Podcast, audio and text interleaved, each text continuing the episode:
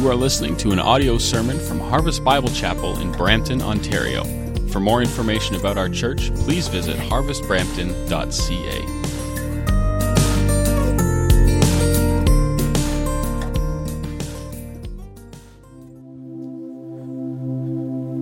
And Father in heaven, your name is worthy. You are worthy of all of our praise. And God, you have been you have been so good to us. And there's many people in this room who can attest to your, your kindness. You are such a kind and loving Father. And God, you are worthy of all our praise. And when we think of what you have done for us in Jesus, Lord, on sending your Son to live and to die for our sins on the cross, God, you are worthy of all our praise. And we thank you, God, for the love that you have for us that has come through, I think, so clearly in this psalm that we have been in, that you love us deeply. I pray, God, that that would come through again. Lord, that we would, we would walk away from here with a sense of your love and affection and care for us. And God, that that love would move us to live in such a way that honors you and brings you glory and reflects, Lord, your heart. So I pray for your help now as I open the Bible, Lord, to to teach your word to your people who you love so much. I pray that we would get a real sense of who you are and walk away with a great appreciation for you, I pray. In Jesus' name, amen. Amen. You can have a seat. You can have a seat, and if you have a Bible, if you're not there already, you can turn to Psalm 103. We've been in this psalm for two weeks now. This is the third week, and it's the last message in the psalm and uh, this psalm anyway. And our ushers are coming forward with uh, Bibles. So if you need a Bible, they will give you one. All you got to do is put your hand up, and they'll be happy to put a Bible in your hand. Maybe you forgot your Bible today, um, so just throw your hand up, and they'll get one to you. So, uh, Psalm 103. Uh, John John Feinberg uh, said this about God. He says, "God is absolutely sovereign." But he's not a remote and unrelated God. He instead is a king who cares. There is no one like God. He is a king who cares. There is no one like God. And what John Feinberg says, David has been saying to us. David has been saying to us that there's no one like God, and he's been saying it by the things that he has been telling us. All through this psalm, he's been telling us who God is and what God has done to tell us that there's no one like God. And in these last few verses, he's going to tell us some more things about God. He's going to tell us some more things about God to make it abundantly clear to us that there's no one like our God. And so let's look at uh, verse 15 in Psalm 103. It says this It says, As for man, his days are like grass he flourishes like the flowers of the field, for the wind passes over it and it is gone, and its place knows it no more. But the steadfast love of the Lord is from everlasting to everlasting on those who fear him, and his righteousness to children's children, to those who keep his covenant and remember to do his commandments. The Lord has established his throne in the heavens, and his kingdom rules over all.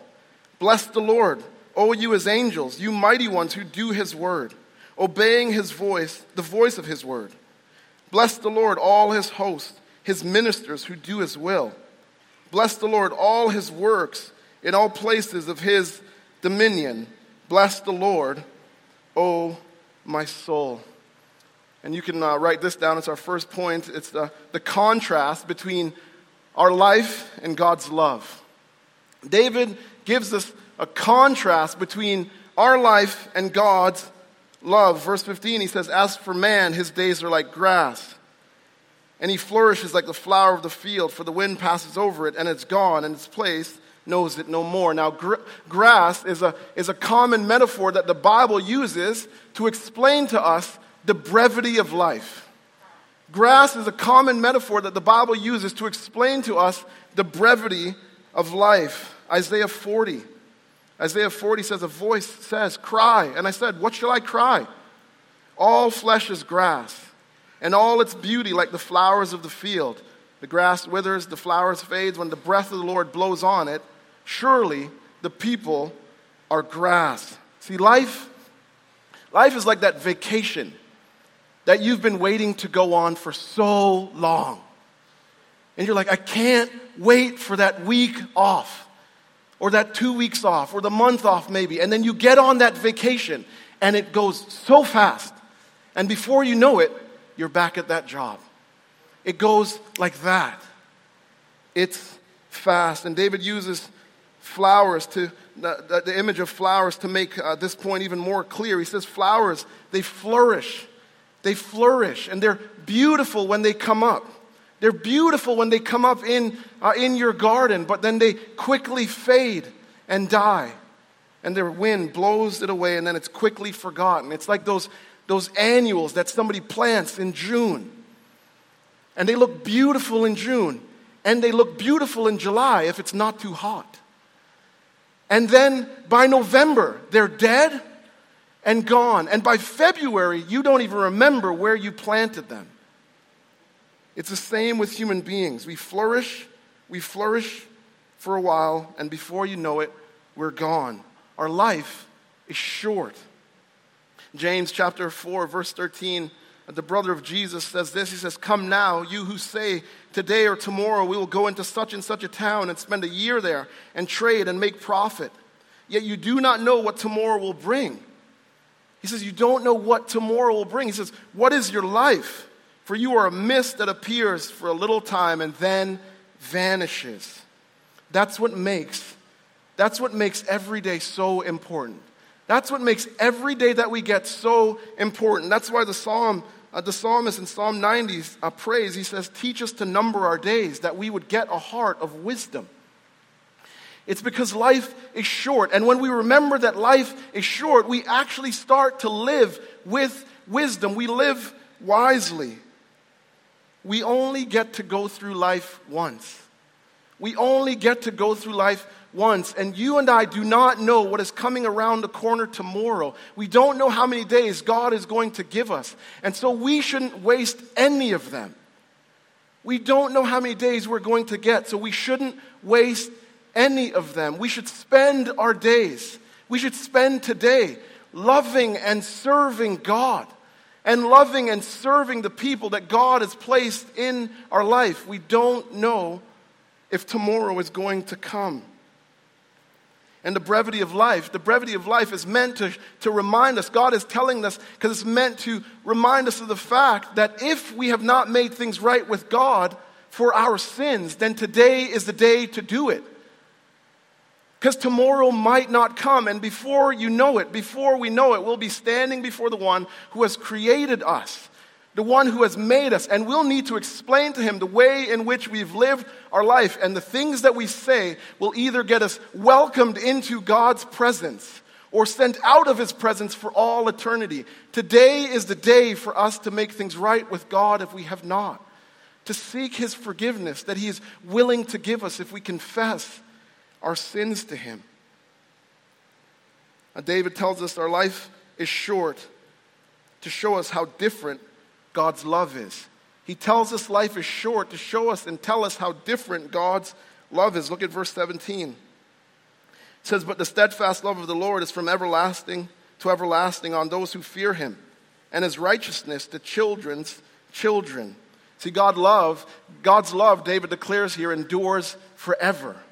It says it's from everlasting to everlasting. God's love for his children will never run out. God's love for his children will never run out. See, God's love is not like the Energizer battery. Remember that bunny? Remember that commercial? It's saying it keeps going and going and going and going and going. But we all know that that battery eventually will die. God's love is not like that. His love for his children keeps going and going and going and going and going and going. It will never run out. Jeremiah 31, verse 3 says, I've loved you with an everlasting love. Now, yes, God says this to the people of Israel first. He says to them, I've loved you with an everlasting love. But this is also what he says to us now who are in Christ. This is a promise to us that God has loved us and will love us with an everlasting love, which actually should be very good news to us who are frail, weak, and dying. And David also says that this love can be experienced by those in the coming generation. David says that this love can be experienced by those in the coming generation. See, God will not only set his steadfast love on those who love and fear him now, he will also set that love on their children and their grandchildren. God will not only set his steadfast love on those who love and fear him now, he will also set it on their children and their grandchildren.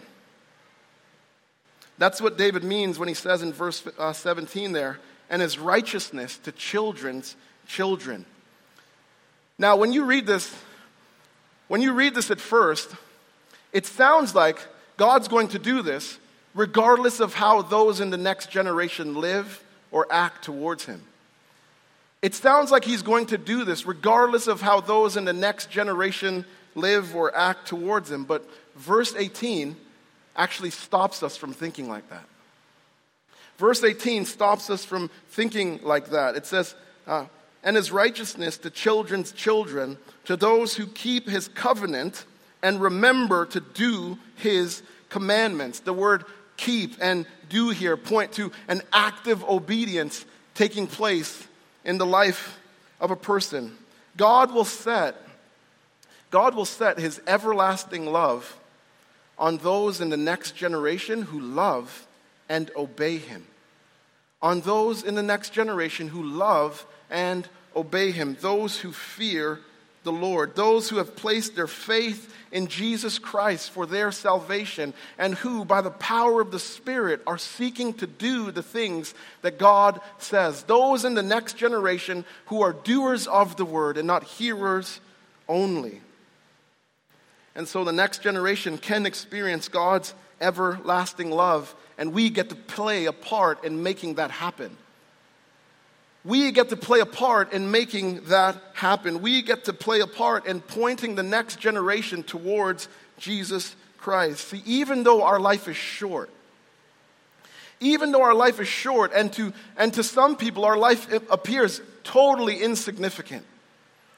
We don't matter to them at all. Even though our life is short and appears in, insignificant, you and I can make a difference with our life.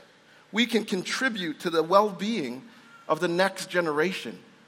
We get to play a part in leading them and pointing them towards faith in Jesus Christ. And parents, parents can do this by their prayerful parenting and grandparenting. Parents need to pray for the children that are in their life. They need to pray that God would save the, the, the, children in their life. Grandparents need to do the same, that God would save their grandchildren, that, that, that the children in their life would be, be eager to know God's will, eager to know God's will, and eager to follow and do what it says. Our parents need to share the gospel. They need to share the gospel with their children every chance that they get.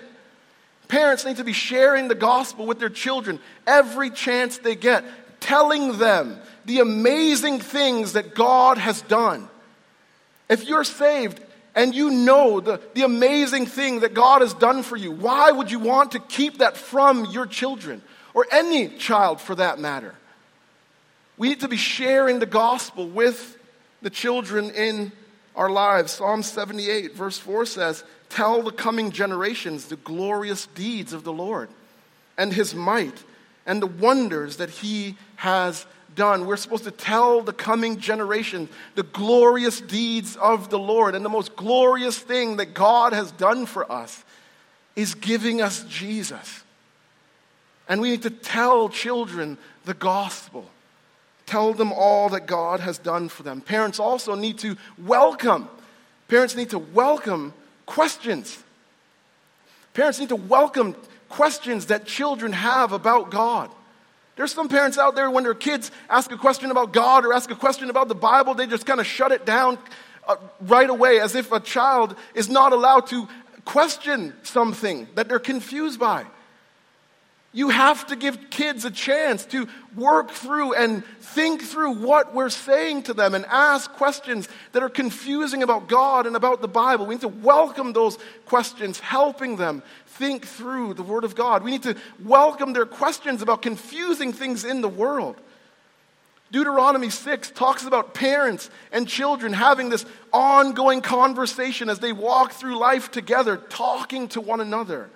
And so parents need to create environments where they're facilitating questions that their kids can ask and figure out the Word of God, figure out, uh, uh, figure out God Himself, and try to, try to figure out the world. We need to welcome those questions. Parents also need to model for their children what it means to be a godly woman and man. Parents need to model for their children what it means to be a godly woman and man. See, sons and daughters Sons and daughters learn what it means to be a woman, what a woman of God and a woman, woman of man lives like by watching their parents. They learn what a, a woman of God and a man of God lives like and looks like by watching their parents. Children learn how to pray and study the Bible by watching the way their parents pray and study the Bible. When they see their moms and dads getting up in the morning or whenever the, your schedule sort of fits. It doesn't have to be at 5 a.m. Whenever the time works for you to open the Word of God and read it. They need to see us doing those things. They need to see us on our knees praying, asking God for help as we try to desperately figure out life in a confusing world. And as they see us doing those things, they will realize that that is those things are the things that they should be doing also. That it's right to open the word of God and pray to God. Teenagers and young adults learn how to forgive and repent and reconcile with others as they watch their parents forgiving people, repenting of sin that they're committing, and reconciling with people in their life. We get to model for children what it looks like to follow God. And modeling is massively important for the next generation. Children watch they watch their parents. And as a church, as a church, we need to come alongside these parents and grandparents by serving them and their children, by giving our time, by serving in the children's ministry, by serving in Awana, by serving in the youth group, by doing these things, giving our time. These are all places where we get an opportunity to tell, tell the coming generations the glorious deeds of the Lord and pray, pray that they will respond in faith as we do this. God is entrusted, He's entrusted the next generation to us. And we, we as a church and as parents need to be good stewards of what God has given us.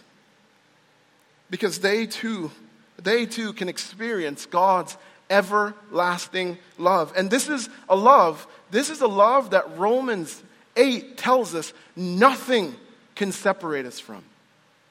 It's a love that Romans 8 tells us nothing can separate us from. Romans 8 31 says, What shall separate us from the love of Christ?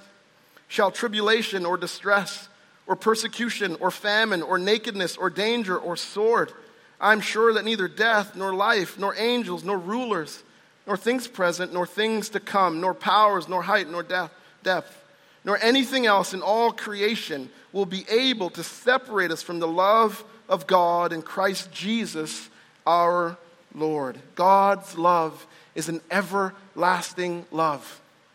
And his love and commitment is towards those who fear him, and nothing can separate us from that love. This is the everlasting love that we received when we placed our faith in Jesus Christ. We receive this. And this is the everlasting love that the next generation needs. This is the everlasting love we received, and that is the love that they need. It's true. It's true that our life is short. It's true that our life is short. And when it comes to an end, when it comes to an end, every single person in this room who is trusting in Jesus Christ Every person who's trusting in Jesus, when their life ends, they will enter into his everlasting love. That is the hope that we get to live with. Let's do our part. Let's do our part to make sure that the next generation gets to live with that same hope.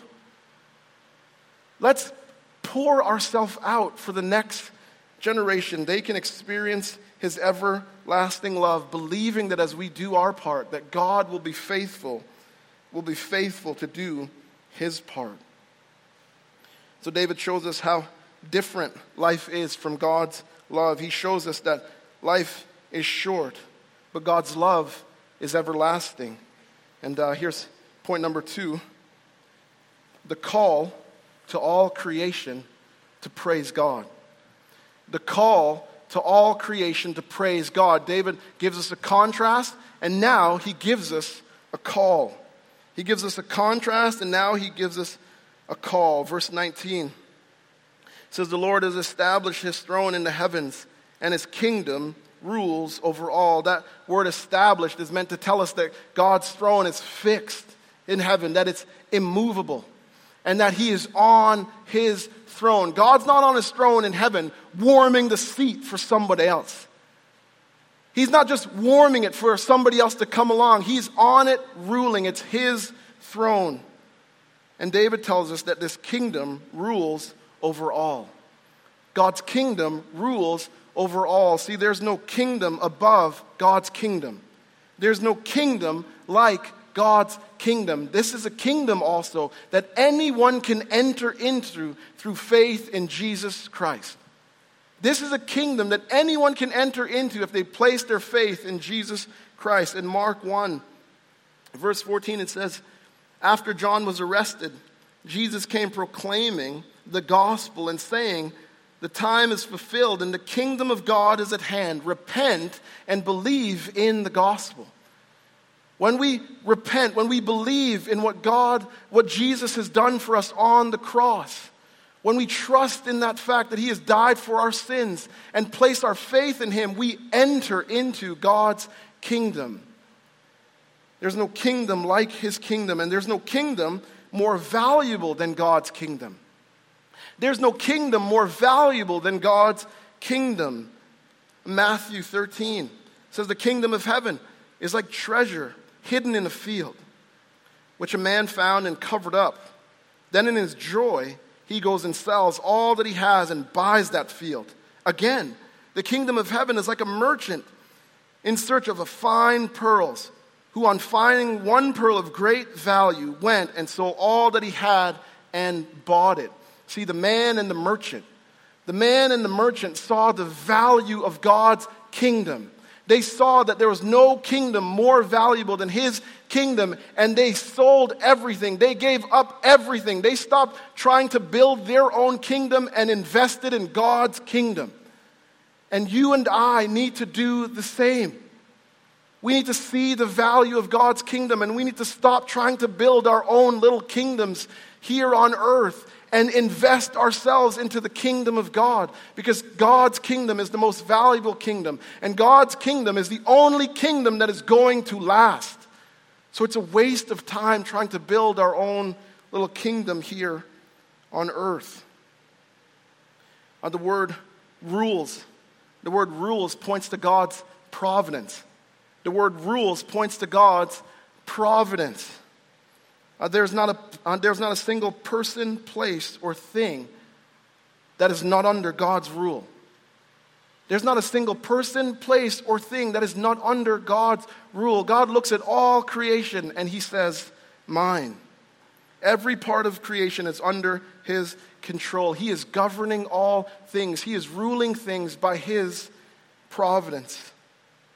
Jerry Bridges explains the doctrine of providence this way says providence is God's co- constant care for and his absolute rule over all creation for his own glory and the good of his people.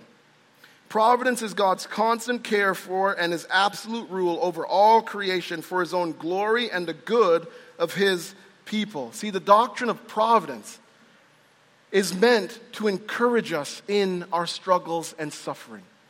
It's meant to encourage us in our struggles and suffering because it tells us that the world is not out of God's control.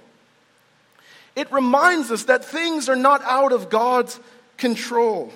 See, God is not on his throne being surprised by things. He's not like, oh, didn't see that coming. It's not like that.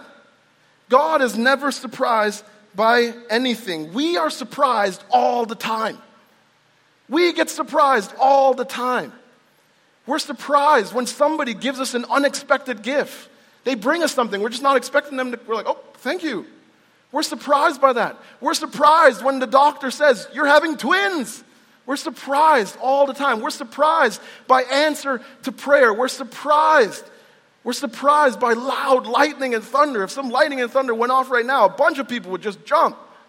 We're surprised all the time. We get caught off guard all the time. God never gets caught off guard. Nothing surprises God. Everything is under his providential control. He's directing all things. And even though, even though we don't understand, understand what he's doing sometimes, even though we don't understand what is happening sometimes, there's lots of things that are going on in the world right now that are even going on in my own life, and I honestly do not know why God is allowing it to happen, why God is doing it. But I do know that if God wasn't in control, it would be way more terrifying to live life here on earth. If God isn't providentially controlling things, even the confusing and painful things, if God is not in control of that, that means there's somebody or something out there way worse than God. And that's scary. And so the doctrine of providence is meant to encourage us, to help us in our suffering. It reminds us that God is working everything, everything, even the confusing and painful things in our life for our good and His glory. The truth the truth that our God, the one, the one who has everlasting love for us, is ruling the world, is meant to comfort us. The one who has everlasting love for us, that truth is meant to comfort us. The fact that he is ruling the world and give us peace and hope. It's meant to comfort us and give us peace in our hearts and hope and hope even though we don't understand what's happening at times, trusting Him fully. David says his kingdom rules over all, and we need to trust Him with our lives because God is wise. He is wise. He knows what He is doing with your life. And because He loves us deeply, because God loves us deeply, He is working everything for our good. And it's because of who God is and the uniqueness of God's kingdom why David says what he says next. It's because of the uniqueness of God's kingdom and who he is why David says what he says next. Look at verse 20. It says, Bless the Lord, O you his angels, you mighty ones who do his word, obeying the voice of his word. Bless the Lord, all his hosts, his ministers who do his will. And David here calls on angels now. He calls on angels to bless the Lord. And he describes them for us in a, in a few different ways. He calls them host. He calls them hosts, and he does that because there's thousands and thousands and thousands of angels. And then he calls them ministers, and he calls them ministers because their role is to serve. Angels, their role is to serve. Hebrews 1, verse 14 says, They are ministering spirits sent to serve for the sake of those uh, who are to inherit salvation. They serve us. And then he says that they do God's word, that they obey God's voice. See, these supernatural beings, these supernatural beings surround God's throne all day, every day, every moment of the day, praising God, ready to do anything that God tells them to do. They obey His voice, they do His word. And one of the things that God tells them to do is to bring us messages. One of the things God tells angels to do is to bring us messages. And as God's messengers, they bring us some very good news. As God's messengers, they bring us amazing news. Luke, Luke 2, verse 9 says, And an angel of the Lord appeared to them, and the glory of the Lord shone around them, and they were filled with great fear. And the angel said to them, Fear not, nothing to be afraid of. Fear not. For behold, I bring you good news of great joy that will be for all people. For unto you is born this day in the city of David a Savior who is Christ the Lord. Angels announced the birth of Jesus Christ, the Savior that we need for our sins. Matthew 28, 1 to 6 says, Now after the Sabbath, toward the dawn of the first day of the week, Mary Magdalene and the other Mary went to see the tomb. And behold, there was a great earthquake, for an angel of the Lord descended from heaven and came down and rolled back the stone and sat on it. Then the angel said to the woman, Do not be afraid. Nothing to be afraid of. For I know that you seek Jesus who was crucified. He is not here, for he has risen. They announced the birth of Jesus for our sins. Then they announced the fact that Jesus has resurrected, which tells us that death had been defeated and that the punishment, the payment for sin, had been made. Acts 1 says, And while they were gazing into heaven as he went, behold, two men stood by them in white robes and said, Men of Galilee, why do you stand looking into heaven? This Jesus, who, you, who was taken up from, hev- uh, from you into heaven, will come in the same way as you saw him go into heaven. They tell us that Jesus has been born, the Savior that we need. They tell us that Jesus has been resurrected to say that our sins have been paid for. And they tell us that there's a day coming that Jesus is coming back for every single one of us who are trusting in him. And that is meant to give us hope. It's meant to encourage our hearts. The messengers of God bring amazing news. God, in His everlasting love for us, moves. His love for us moves Him to send them to us to tell us the news that we desperately need to hear. And David calls on angels to praise the Lord, and then he calls on the rest of creation to do the same. Verse 22 says, Bless the Lord, all his works, in all places of his dominion. Bless the Lord, O my soul. David goes from the universal to the individual. He calls on every aspect of creation to praise God. Basically, he's saying here whoever and whatever can express praise to God needs to do it. And it's because God has dominion in all places because he's a wise and loving ruler, a great king who cares. A great king who cares. A great king that we can trust. See, David started this psalm by talking to himself. He started this psalm by talking to himself. And he ends the psalm by talking to himself, but not before he calls all creation to join him in praising the Lord.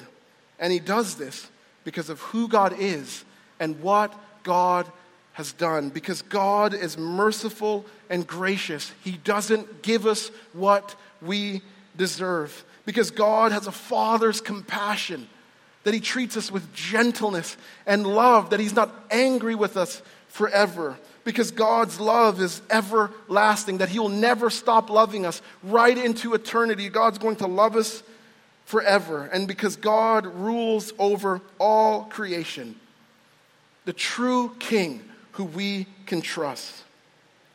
David in this psalm has been painting a picture for us. He's been painting a picture of God for us so that we would say, like John Feinberg says, there is no one like God. That we would say that there is no one like our God, that there's no one like him. And because this is true, which Psalm 103 makes so clear. It is so true that there's no one like God. It's right that all creation, all creation should praise his name.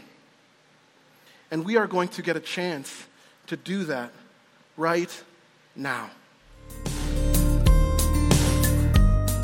This has been an audio sermon from Harvest Bible Chapel in Brampton, Ontario. For more information about our church or to contact us, please visit harvestbrampton.ca.